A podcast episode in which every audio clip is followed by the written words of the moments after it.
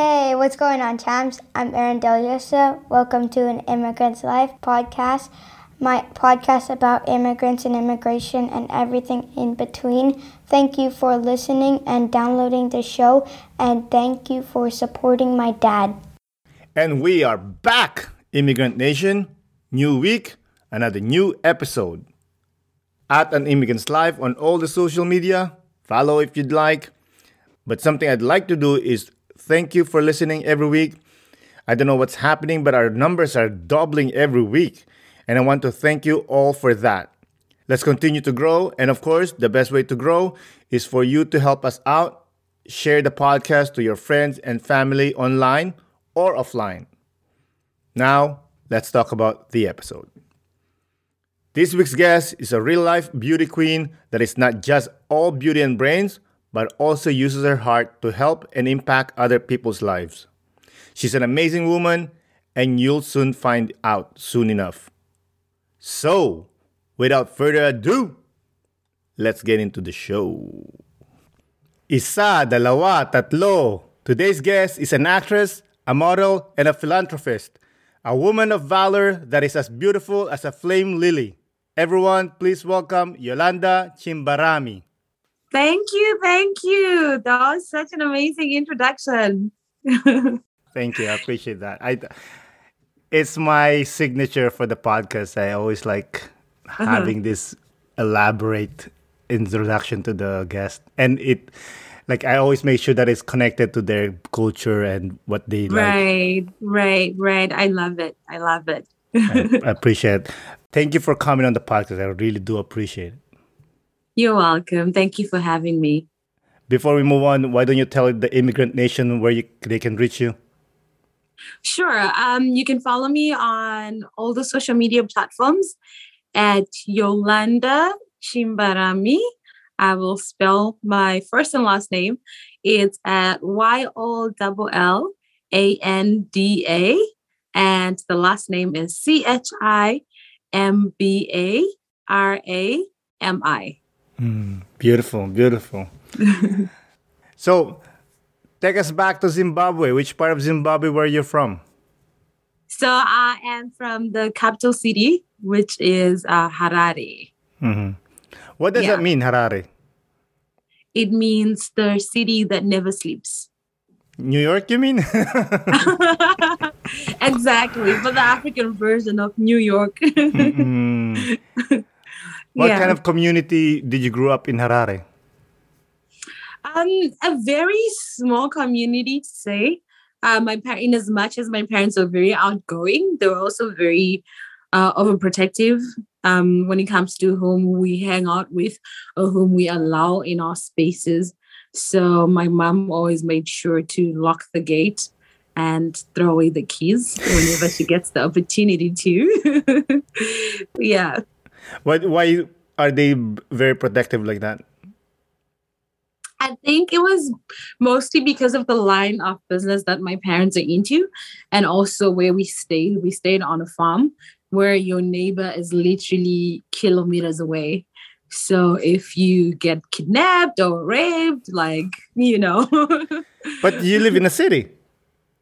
Um, not in the city. I mean, it's it's it's in the outskirts. Actually, my parents mm. has a hmm. farm. Yeah, my parents do have a farm just outside the city. What do they farm? Um, they do a lot of stuff. Uh, my mom does um, agriculture, and then my dad is into cattle, like uh, the meat industry. Hmm. So, how yeah. was that growing up in the farm? Were you forced to work in the farm? No. So actually, there were two farms. Um, there was one where we actually stayed. There we didn't. It was mostly just uh, subsistence farming, just for my family. And then commercial farming was at the bigger place where they also had the business. But growing up, no, my mom never used to imply on us working um, at the farm. It was optional actually, or whenever she felt like she needed help. But the space was so big that she always needed help. So yeah, we always had people come through. Wow, mm-hmm. spoiled brat over here. Not even. I wish. I wish that would have been nice. my mom is a very typical African woman. You know, Mhm. you wake up, you spread your bed, you make breakfast for everyone. You know, I mean, Mhm. growing up, we had a helper. But as we were approaching our teens age, my mom was like, no helper. You ladies have to wake up early and do the chores. So she made sure that we woke up and made breakfast for everybody, did the dishes, and yeah, organized our rooms, spread the bed, did a little bit of sweeping, especially during the weekends. So yeah, I wish I was spoiled, but no. How many siblings do you have? Whew, we are about seven in my family. Mom and dad got busy. they were fruitful and they multiplied. hey, my God, seven. That must be like a crazy household. um, oh, yes and no. Simply because when some of my siblings were older, they moved out of the house, and then some were in boarding school. So at times there would be three or two kids at home. So yeah. hmm So was it a comfortable life? Yes, it was very comfortable. My parents did their best and they're still doing their best to provide whatever they can for us. Mhm. Yes, which I really, really love and I admire. Were you close to the school that you have to go to, or you have to walk like 300 kilometers? Oh my God. I feel like my dad would be excited for this question. You know, because most of the times he's like, guys, sit down. Let me tell you, we used to walk 10 kilometers to school. So stop complaining about A, B, C, D. We had it in a very tough one, which is like, okay. you know, but um, my school was not too far. It was a 45 minute drive, depending on the traffic. That was the closest school to my house. So depending on the traffic. So yeah. But the first 45. yeah, 45 minutes. And sometimes when there's traffic, it can take you an hour to get to school. Oh my god! You Yeah. know what's funny? I've been talking to obviously I've been talking to immigrants, right? And they're Yeah. like, "Oh, I moved to Canada and I have to drive for like an hour," and I'll be like, "That's a long drive." I'm like, "What are you talking about? Where I'm from is like three hours every day." Exactly, exactly. My God, Exact- man! How's Yeah. Zimbabwe now? How's their How's their economy? Is it improving? Um, I would have loved to say yes, but unfortunately, no. Our inflation rate keeps spiking. Actually, um, I was reading a, an article yesterday. Um, economically, I mean, there's a lot that needs to be done, you know. But in terms of infrastructure and investors, I feel like we are at a better position than we were five, ten years ago. Hmm. I saw that one Canadian dollar is equals to 280 plus Zimbabwe dollars. Yes, so exchange rate is quite crazy. Like, how do you buy like a bag of coffee? I guess. Let's say what you bring like a a box of money. Like that's insane. well, that was mostly back then in 2018 when we had hyperinflation. You know, so sometimes you would literally just need like a brick of money in order for you to pay for your transportation from your house to town. And then when you're coming back from town, going home, you probably need two or three bricks. And then tomorrow we're 10 bricks. And, you know, like Where that's how you put them? yeah, those are my like we literally used to carry just bricks of money in our backpacks and be like, yeah, you know. But that was back in 2018. Now things are getting better. They're not the best. I mean, they're getting better. So we're currently using the Zimbabwean bond note alongside the American US dollar. So you don't have to carry a brick. No, no, so that you don't have to carry. And also with, with technology too, you know, like people are starting to use e-wallets and they're a lot more comfortable sending money through e-wallets. So yeah, you don't have to to carry a huge backpack. I'm still on the idea of you have to carry these bricks of money. yeah, that could barely buy a loaf of bread. Yeah. That's insane. I know, I know, I know. Like I always tell my friends that, hey, you better be nice because at some point in my life I was a trillionaire. I mean, I guess so. Like every day you're a trillionaire. Yeah, you know, and I sold them the one trillion dollar view, and everyone's just like, "What?" I'm like, "Yeah, I'm rich like that." That's yeah. nuts, man. Uh, bills, we had trillion dollar bills. It was yeah, it was a whole mixture. It was a whole bag. We've been through it. That's crazy, man. Yeah. So interesting enough, I was doing mm. some research about you, and apparently you're like the youngest finalist for Miss Zimbabwe. Oh yeah. How was that? Like, how did you get into that uh, gig? Um, very interesting story actually. So growing up, I was very shy. I did not have as much confidence in myself as I have right now. So in primary school, it was very difficult for me to make friends. So I'd always sit in my little corner, grab my sketch pad, start drawing or sketching, start visualizing outfits and houses, you know, until to a point where I got so comfortable in my own little corner and it was really, really bad. And then in junior school, when I was in fourth grade, uh, some lady came into our school and they introduced the modeling club. So I was like, oh, you know what? This sounds pretty interesting. Why not give it a try? Because whenever I would come across people, they're just like, oh, you're so tall. You should probably try modeling. You know, so yeah, when that opportunity presented itself, I was like, sure, why not give it a shot? So um, I did attend the training, loved it.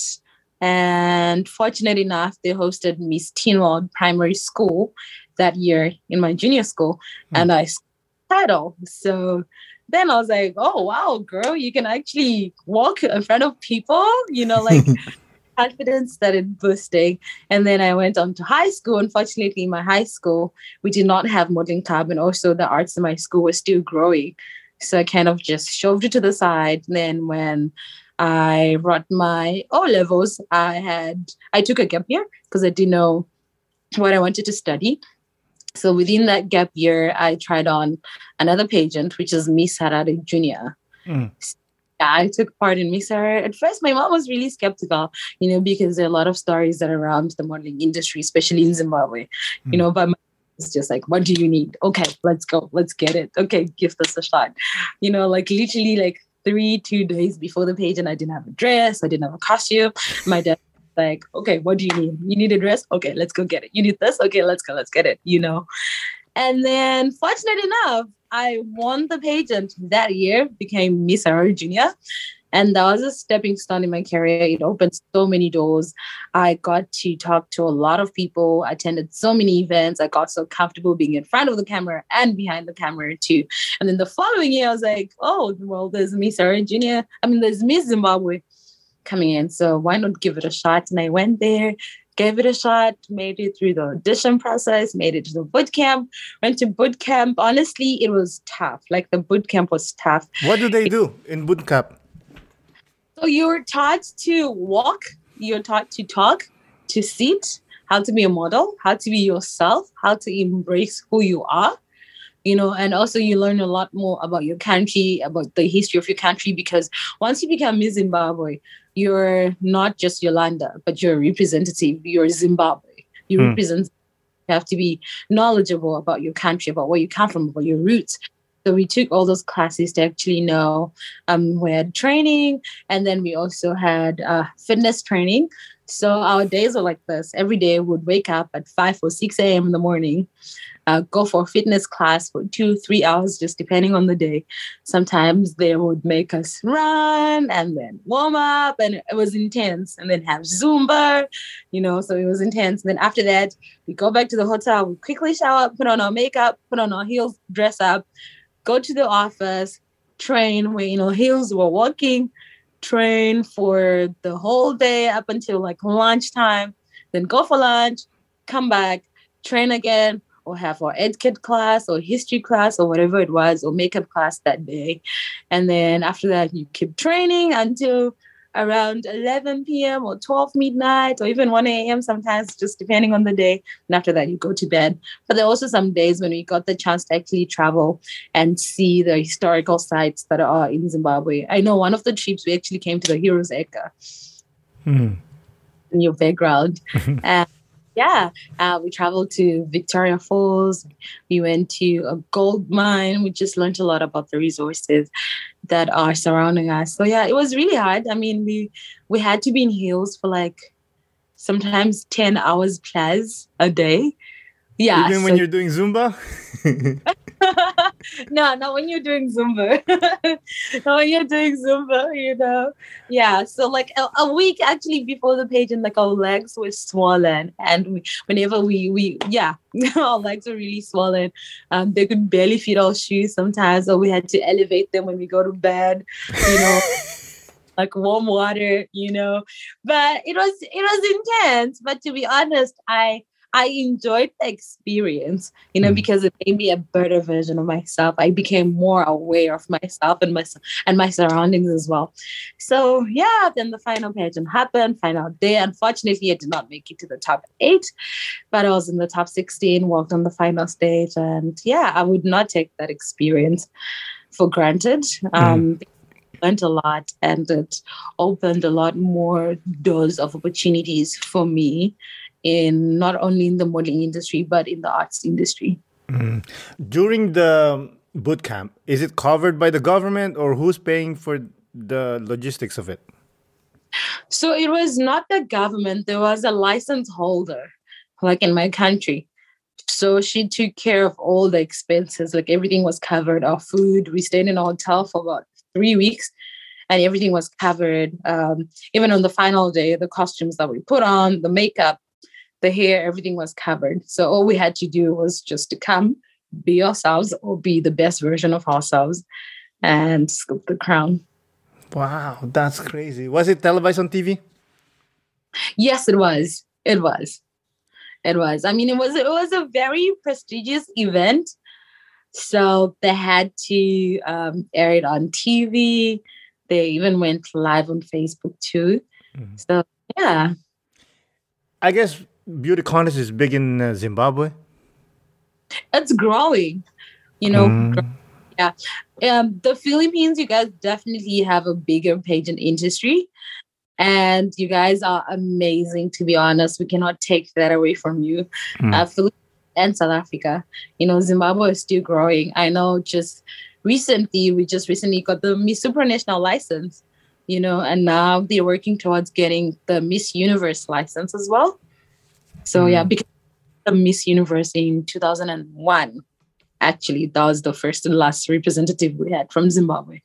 So since then, we've not been able to acquire the license up until now, but hopefully soon. What kind of license do you need? So you get it from the Miss World organization of the Miss Universe organization. So Miss Universe organization, they have headquarters in New York, and then the Miss World, I think they should be in the UK. So they just give you permission to hold the contest. And then they also give you like terms and conditions and things that you have to follow. It's more or less like buying a franchise. Mm, okay. Yeah. So they kind of tell you what to look out for. I mean, you can always twist and and alter it to your um to your preference, but they kind of just give you just a scope of what exactly you're looking for. Was there like a high limit for the models or the contestants? Um, so actually, I participated in Miss Zimbabwe twice when I was 16 and when I was 21. Mm. Um, when I was 16, yes, they were a bit strict when it comes to your weight and your height. Um, yeah, I remember being measured at boot camp, but when I was 21, they were not as strict because now the modeling industry is more acceptive of um, different um, shapes and body sizes, which I think is such an amazing initiative because height is not something that you can buy, you know, like it's it's God given. Mm. And I mm. think it should be a platform where we embrace our bodies, embrace our differences and who we are as women and men. Mm-hmm. So you're pro inclusive beauty contest. Yes.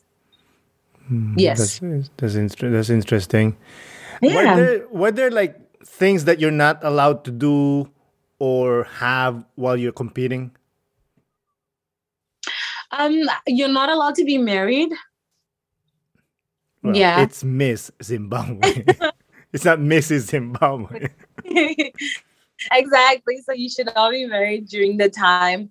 And also, you should not have any form of nude pictures or things that would eventually compromise you getting the title that are out there in the media. You should just have a clean profile because once you become such a prominent figure, you're an inspiration to a lot of young girls and boys out there.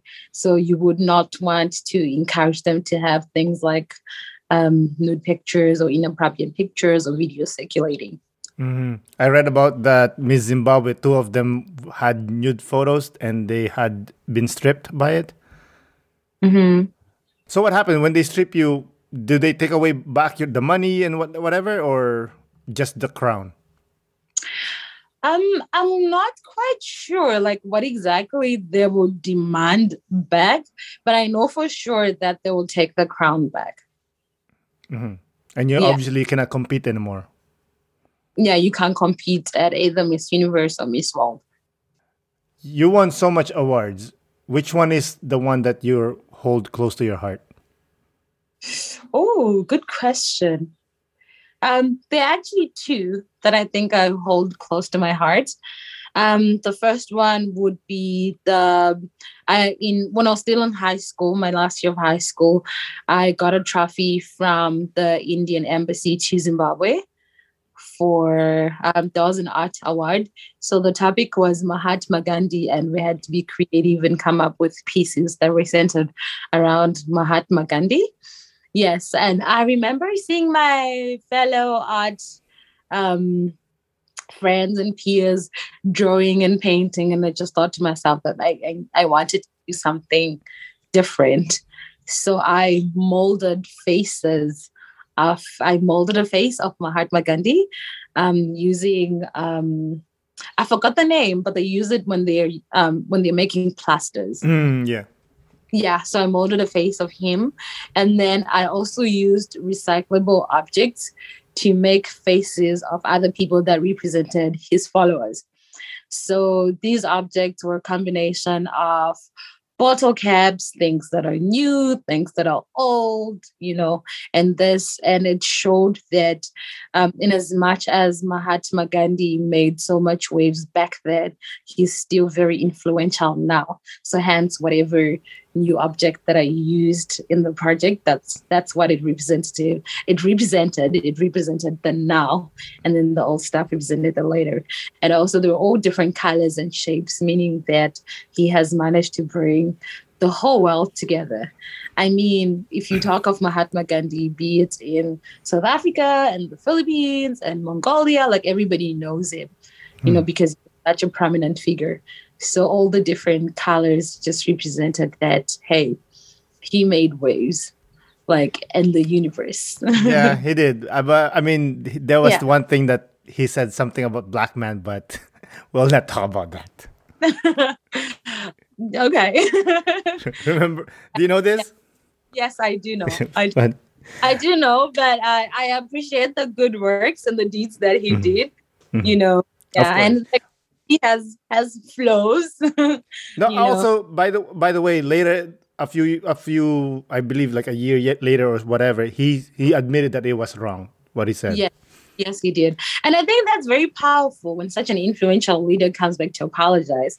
When they actually notice that they did, like they made a mistake, they actually hurt a lot of people and they still had the audacity to come back and apologize. You know, that means a lot about leadership. So, yeah, that's one award that I hold close to my heart. Uh, the one that I got from the um, Indian ambassador to Zimbabwe. And then the second one was the charity project of the year uh, my very first charity project of the year award from the uh, Zimbabwe Models Association. That was in 2015. You know, because I love helping people. I love seeing people reach their maximum potential. So being recognized as somebody who is making a difference in the community really meant a lot. I remember even crying when I got the award. You know, because I just thought of um, all the projects that we had worked on, you know, and just the thought of, oh, wow, like people are actually appreciating the works that we've been doing Hmm. was amazing. So, yeah. That's amazing. Is that the one that help a child save a nation? Yes, yes, yes. So Hmm. that gave birth to Help a Child Save a Nation.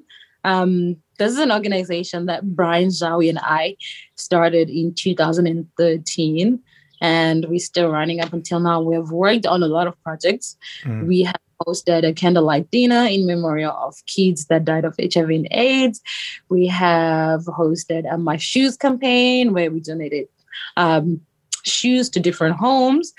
We have hosted a My Book campaign where we collected books and distributed them, clothes and all. But right now, what we're mostly focusing on is the education campaign, which is called the Million Kids to School campaign. Million kids because our dream is to at least cater for the educational needs of a million kids, not only in Zimbabwe, but in Africa, because education is is so important, you know. Yeah. Mm, yeah, for sure. Education is like it's really the key to improve hmm. a country like Zimbabwe, Philippines, and whatever else, you know, like improve yeah. the community.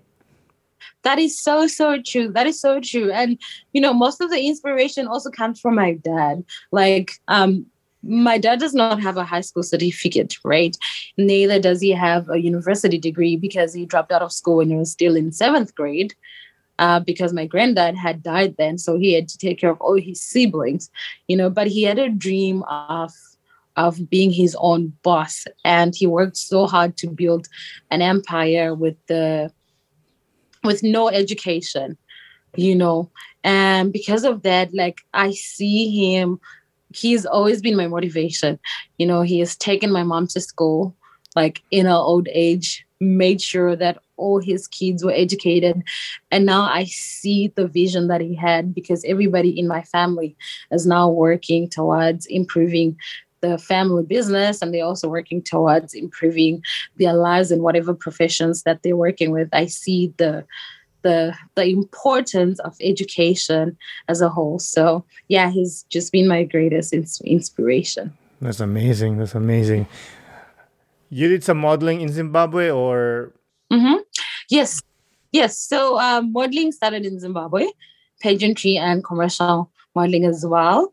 And then in 2017, I was selected to represent Zimbabwe at the World Championships of Performing Arts, where I took part in modeling and I scooped a gold medal for my country. Let's go. yeah and then eventually you moved to canada and started exploring more into the film industry and also uh, commercial modeling. Why did you move to canada? Was there a family member here or? No so it was mostly for education. I am an economist by profession. Yes mm. mostly for education. Why did you choose manitoba?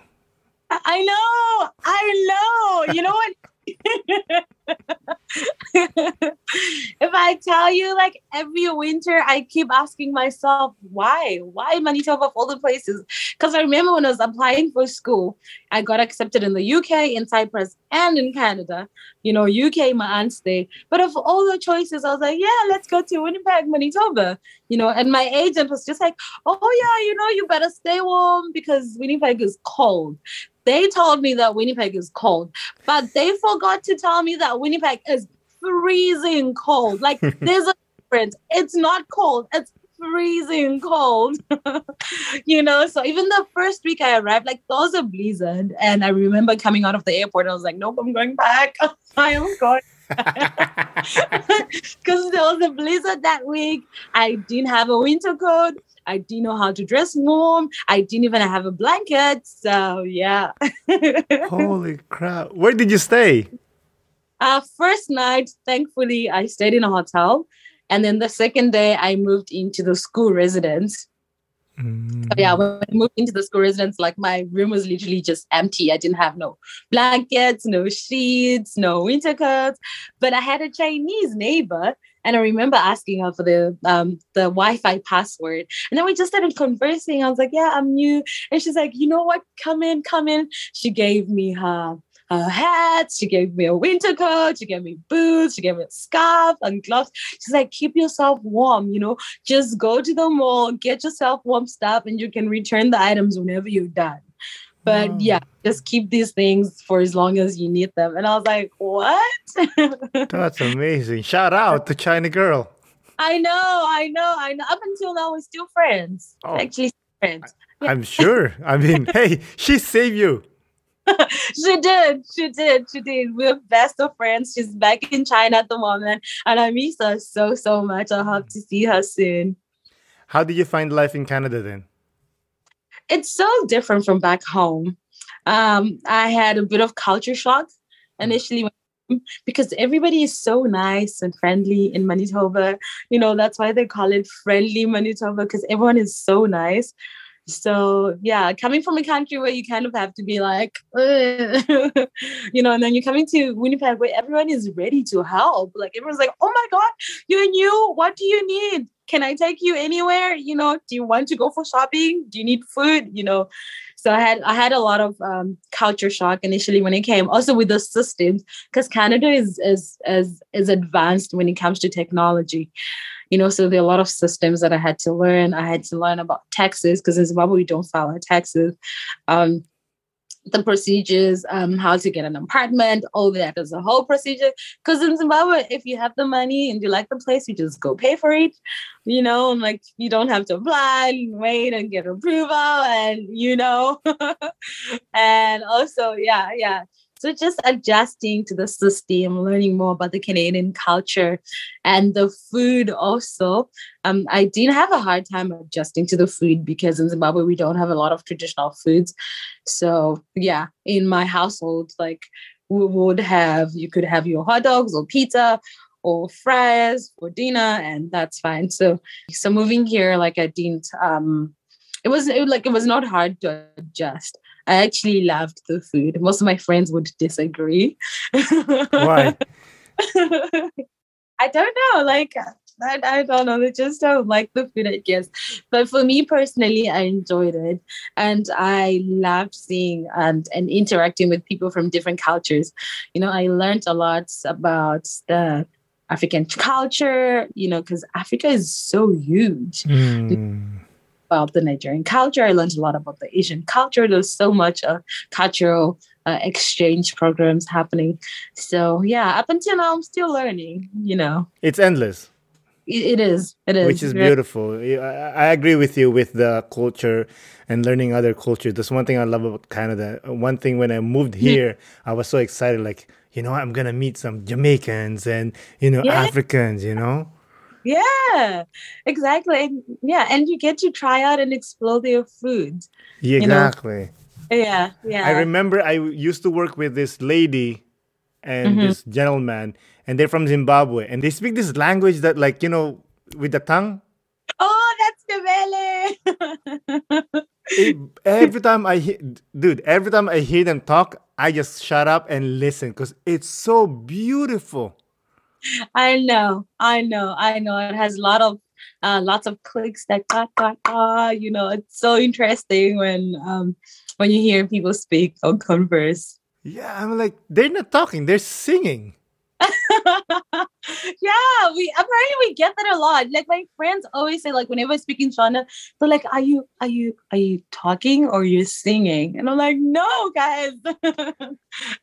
So you speak the same language um, I speak Shona. I just know a little bit of Ndebele. I'm right. still learning. Equally fascinated by the language and the clicks. So whenever I come across my Ndebele friends, I always um, learn one or two words. Uh, it's it's it's crazy because you know like when you're trying to learn English, let's say you say you just say like the boy jumps over the fox, right? Yeah. But with yeah. this language, is just you have to like click and clack. You know what I mean? Yeah, yeah, that's so true. And like different tones. I mean, a, a word can have it could be one word, but then the tones can mean eight different things. that's you amazing, know. man. So, yeah. how did you continue modeling in Canada? Like, who connected you to who? Hmm. Um, so initially, at first, when I when I first came, I joined a modeling agency and then a year later, I moved to another modeling agency. But because I work a lot in the arts industry, sometimes I connect with people a lot more in person than I do at the agency. Like sometimes I work hand in hand with clients, or when we host events, I meet a lot of designers. And so most of the times I tend to get my own gigs and then just let the management handle the paperwork side. Mm, the boring stuff. Yeah, the boring stuff. so you said you work with the arts, but you also mentioned that you are an economist. How? What, what do you mean by that? So I studied economics in school. Yeah. Yes, studied economics and currently studying di- uh, data analytics as well. Yeah. So yeah. I know you're an actress. Yes. Is that what you mean by like connecting with uh, people? Yes. Yes. Yes.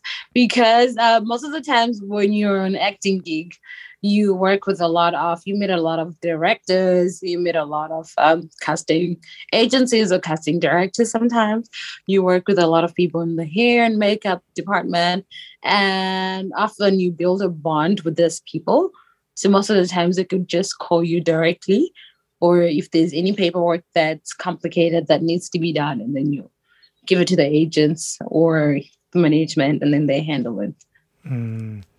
yeah Which one do you prefer, acting or modeling? Oh, that's hard.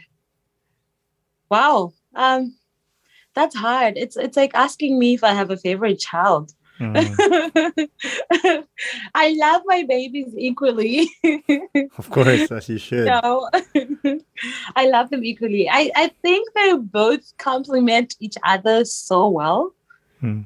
So, because both of them sometimes um um yeah, I mean with both it involves being yourself or sometimes exploring yourself. Yeah, exploring your emotions. Um, just depending on the role when it comes to acting or the outfit when it comes to modeling Mm. yeah so you explore um you become more aware of yourself more aware of your body more aware of your your weaknesses and strength as well Obviously, those two gigs, you get a lot of rejection. yes How do you deal with rejection? Um who at first i mean at first it was really hard especially especially the acting side. Mm. um yeah at first it was really hard um moving to canada and then you're this african girl with an african accent and then this role needs you to switch up your accent and portray an american accent or southern accent or british accent. So it meant that you had to take dialect classes you know. So you do face rejection. Yes uh, you get more no's than yeses of course. Um, sometimes you could book one role in a year sometimes one role in two years and just depends pretty much you know but then you always have to come back to your values who you are you know what's your end goal that has to motivate you? Because a lot of people have given up along the way. You know they've gotten a lot of no's that they just feel like oh the industry is, is, is not for me you know and which is normal because it's the arts industry. But just knowing that you you're not perfect and you're not ice cream like you cannot please everyone. You know it's the same thing with modeling. You can never be too tall too short too light too dark. There's always something wrong with you. They tell you too dark? sometimes i mean sometimes they do. Sometimes they could be really blunt. Um I, oh, I did not too long ago where the designer was like oh i needed somebody darker. And the casting director was like oh well. That's bad. no i know i know. And it's so sad that we're still living in such an era you know? So you're never enough like honestly you never it's either sometimes or you're too tall or you're too short you know. But then it also comes back to who you are. Comes back to you knowing your value and your worth. You know taking every no and turning it into yes. You know telling yourself that they said no but you know what? They needed me more than i needed them. You know in 10 years time they will reflect back and be like oh shoot we made a mistake you know. We could have Mm. Yes you know comes back to who you are what you carry and what your end goal is you know that has to keep you motivated and also having people that you can openly have such conversations with you know, because it's a very vulnerable industry. So you always have to check in with yourself and check in with other friends as well, um, mentally too, because it can take a mental toll on you, you know. But I'm glad that I I have a very strong community of friends that always keep me in touch, that push me, past me, and motivate me. mm-hmm. um, the times, you know, and also having mentors, I think is is so important because there's a people that have walked the journey before, so they understand the struggles that they went through, and they can share their story with you. So you know, some and like often when they share their stories, you more often have an aha moment that hey i'm actually not the only one going through this you know like you went through this wow like yeah it's it's comfort so, hmm. yeah, just knowing who you are, what you carry, understanding that it's the company's loss and it's not your loss. confidence, blind confidence. Just keep on going. Exactly, exactly. If you see yourself as Miss Universe in the next 10 years, best believe that company's gonna be like, oh my word. I wish we had worked with that girl. If only we knew she was gonna be the next Miss Universe, you know. Hmm. So Definitely. yeah. That's amazing. I want to ask you yeah. being in Zimbabwe and you're being a celebrity, and then you move to Canada and you're like mm-hmm. the normals, mm-hmm. as they say. How did that affect you? Um, wow, and become a celebrity. I, I, I don't know if I would label myself as a celebrity. well, you're on TV. You know what I mean? Like you're. Um. You know what yeah. I mean? Like people recognize you. Yes, um, it was really. It was kind of hard simply because in Zimbabwe, I had sort of built a base. I had built a name and a profile for myself.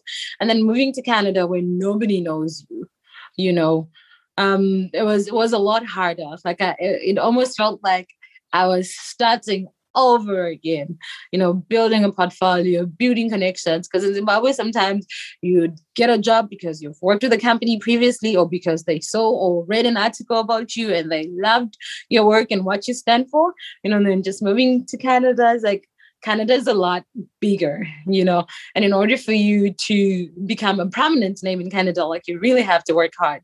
So that was hard building a profile. I mean, I'm still in the process of building my profile. I don't think that process will never come to an end. You always keep building and keep rebranding and keep evolving. Mm, beautiful. I want to ask you because obviously I watch. But, sorry, go ahead. Sorry.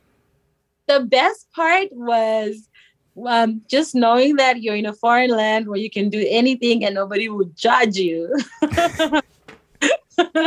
yeah, that helps too. Yeah, I, I see that. I see that. Yeah, you, you can be a different person, or you can be the person that you always wanted to be, but you can't because you know there's so much judgment I know, like I can stand in the middle of the road and dance or scream, and like nobody would judge you. and like in Zimbabwe, where um, there are places that my parents would not allow me to go to, or places where you know you probably bump into one or two places or one or two faces that probably know you, people that you know. So now moving into Canada where nobody knows you, I was like, oh my god, I can actually be I can be out of my shell with no judgment. yeah, I agree for sure. Mm-hmm. So yeah, I was gonna ask you because you know I watch shows and movies and whatnot, and I see people in the background, like background actors and actresses, and they pretend they're talking. Are they actually talking or? no, no. Um, so it depends. Actually, I know the very first few takes, uh, you kind of have to mime so you actually don't talk yeah. But there are times when they need to record the room ambience so that's when they'll ask you to talk. So when you actually hear sometimes a lot of people talking it could actually be their actual voices that are that they just recorded or sometimes they could edit them. So yeah it just depends. You do a couple of takes when you're literally miming, miming and then you do one or two takes when you're actually speaking. Mm, okay. Yeah. what do you like about acting what do I like? Um, good question. I love the um hmm. There's so many things I like about acting. I don't know what exactly to start off with. Um, firstly, I think being able to be in a different um and a different being able to be in a different character in another person's shoes. You know because with acting they come with different roles that you have to portray. Sometimes you could be a divorced um, mom or you could be a young teenager different roles and you kind of have to explore you know like look for um do your research on what will make you stand out. Mm. so yeah that's what i like about acting like just being in a different space. Like i, I love emotional roles uh, funny enough, I love emotional roles because sometimes even when you're nervous on set, but you have an emotional role, they'll just assume that oh, it's part of your character, you know. So your voice could be shaky because you're nervous or you're cold, but then they're just like, oh no, it's part of your character. She's doing an amazing job. so yeah, emotional roles because growing up, I've always been the tough girl, you know, that nope, wipe your tears, we move. I've mm. not been able to explore my emotional side much. So coming here, my acting coach has really done a good job in terms of allowing me to explore those emotions, allowing me to put myself in another person's shoes. So, yeah, that's one thing. And number two is the hair and makeup process. Such a girl. I know.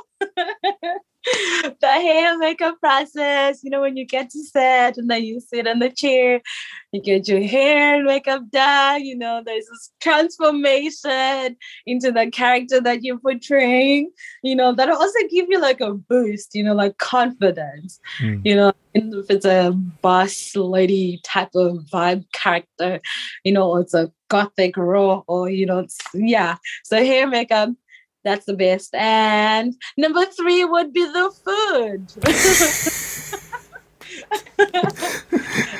you and your food.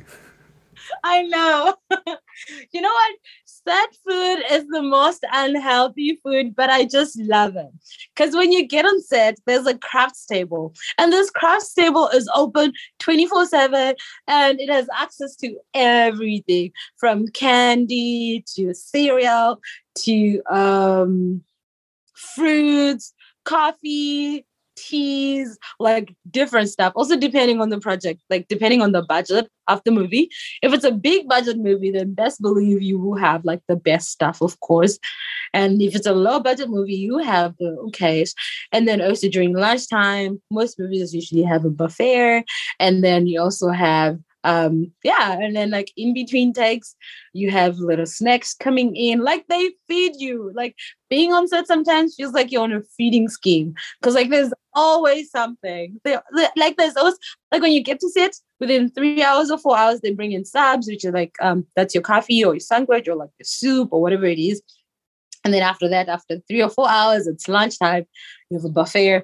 And then after that four hours later you get more um yeah and then you know and and there's also a craft table with so much stuff. So there's always something to munch on like always always. So yeah that's, that's awesome. I love that. I love that. I love the food part. You mentioned yeah. about emotional. I saw some videos of you that you're tearing up. You're shedding some tears. Mm-hmm. how do you do that Good question. Um, hmm. So sometimes when you really do um, you do diligence in terms of researching more about your character, you tend to feel more like your character instead of yourself. Mm. You tend to put yourself more in the character's shoes instead of yourself. So yeah, when you put yourself in character, you forget about who Yolanda is sometimes. You forget about what Yolanda likes, and you have to come up with a story about the character that you're portraying. You know, it's like designing a new person or what does my character like? And you're basing all that on the script. So sometimes it could just be like a one page script, but you can come up with a backstory for your character and yeah just being able to understand your character most of the time most of the times it actually allows you to feel the emotions right away you know? But also there are times when if you're failing to connect to your character or if you have a story that's kind of similar to your character you can kind of reflect on that story. Like think of all your sad moments. You know for example if you're portraying a character of a lady who lost her baby or her husband and then in your life you probably lost somebody who was really dear to you. You can sort of take that or those emotions rather and then put them in your character and kind of you know talk to yourself. How did you feel? How would you react? And stuff like that. And then before you know it you're already crying a river. I don't know dude. I don't think i can do this.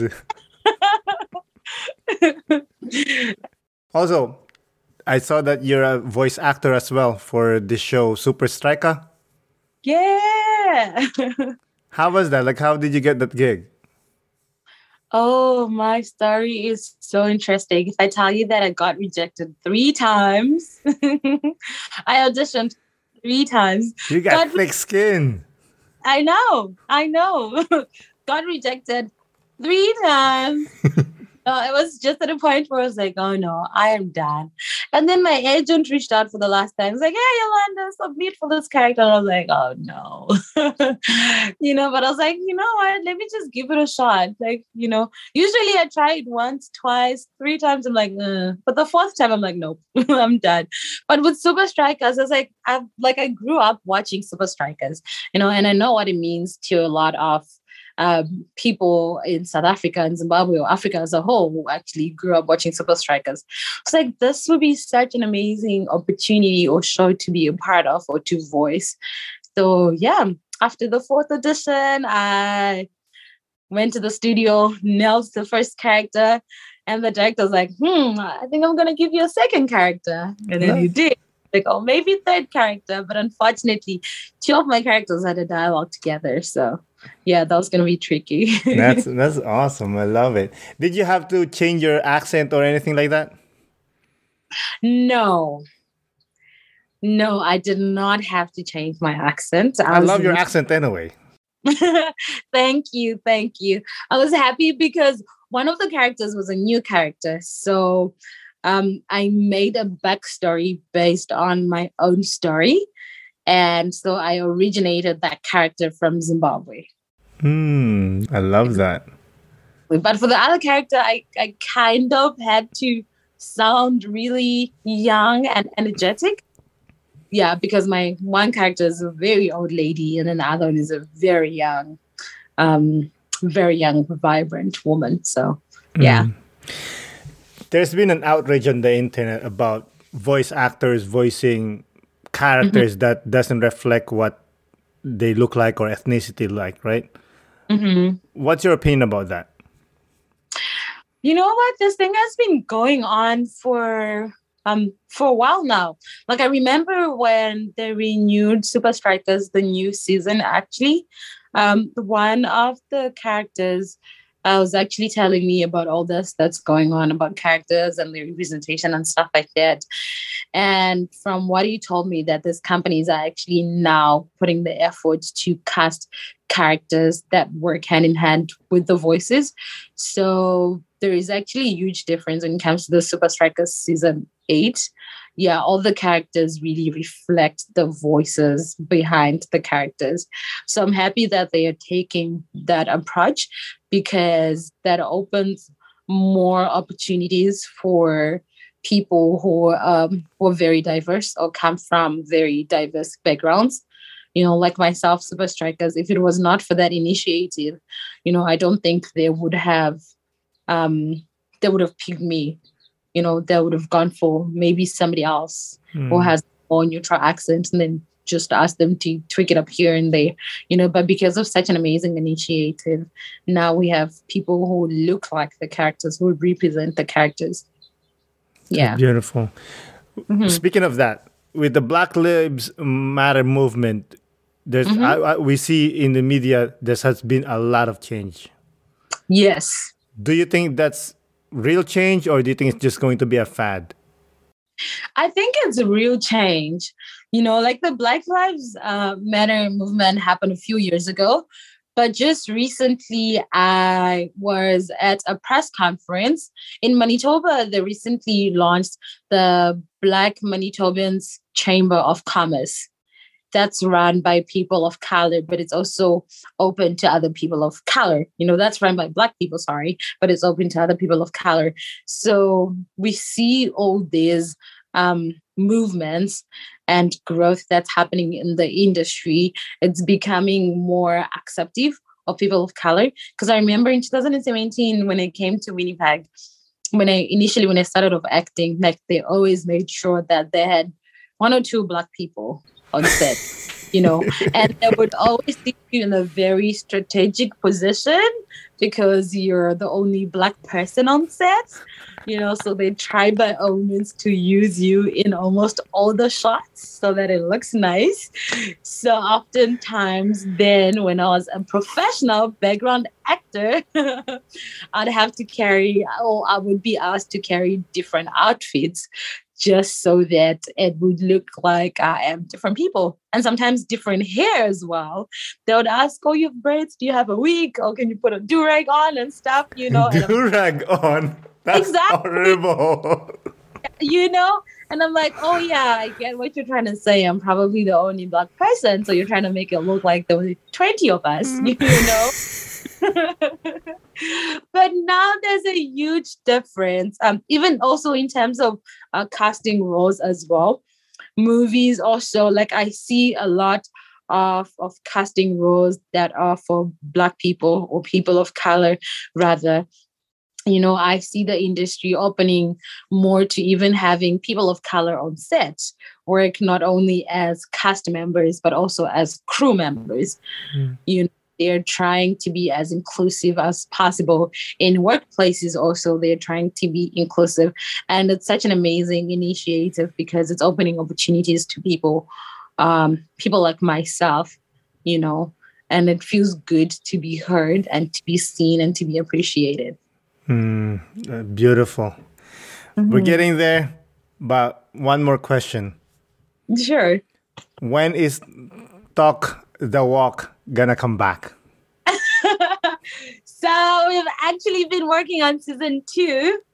Hmm. Um, we have been shooting episodes for season two for the past one month. Yeah, it's been almost a month now.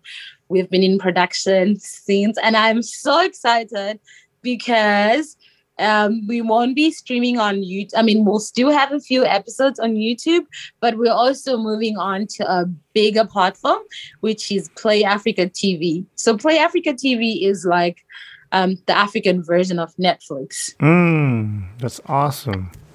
Netflix greatest competition. yeah, so that's where we'll be streaming most of our episodes. And I'm also hoping to be on a local channel here in Winnipeg, Manitoba uh, you know, with such movements like the BMCC, um, I'm hoping that we'll have a lot more opportunities and resources readily available for people like myself mm. who want to know more about businesses and young people that are doing such an amazing job in the community and just giving them that platform to inspire and to tell their stories to other people. So definitely watch out for season two. Um, I can't tell you when it's going to come out, mm. but hmm. very soon, very awesome. soon. I watched on YouTube and they're pretty good, man. I love the Cheryl Holder story. That's pretty good. Oh, thank you, thank you. Yes, uh, Cheryl Holder's story was so amazing. It was so amazing. Up until now, I still get feedback. You know, like our story has inspired a lot of people. It was blowing my mind when she said no to that gig that she's gonna get paid three thousand dollars per day, and she said no. I'm like, yo, bro, what was go- what's wrong with you? No, no, no, no. You take that. Forget about Jesus. Jesus will understand. you know, like those are some of the things that you come across in the industry. You know, you come across such offers. Sometimes you come across casting directors who are like, oh, we're going to give you X amount of money if you show your leg or your thigh or your shoulder or your, you know. But yeah, just knowing who you are, your value and your principles, you know, like is so important. That's awesome. I'm glad that's coming back because I think you're doing a great thing there. Thank you. Thank you. I appreciate it. And you're also doing such an amazing job too. I really love your interviews, love your platforms. And thank you for allowing us to share our stories because, you know, like um, there's a lot that goes on in, in Africa, in Zimbabwe, to be more specific, in other countries too. And it's important to share our culture with other people so that they are aware of who we are as people. And yeah, we join hands and and make the world a better place for everyone. Beautiful. Well said. Like a true Miss Zimbabwe winner. You know what I mean? They made a mistake that You should have won, to be honest. Don't worry, we're not done yet. We're, we're not done yet. There you go. I love it. Anyways, Yolanda, thank you so much for coming on the podcast. I really do appreciate it. Thank you. I appreciate it. This was so nice. I enjoyed this this conversation a lot. Thank you for having me. Thank you. Have a good evening. Thank you. Same to you. Bye. Bye. Again, Yolanda, thank you for coming on the podcast. I really do appreciate it. Thank you, listeners, for listening. This is Aaron Deliosa for An Immigrant's Life. I'll see you guys later.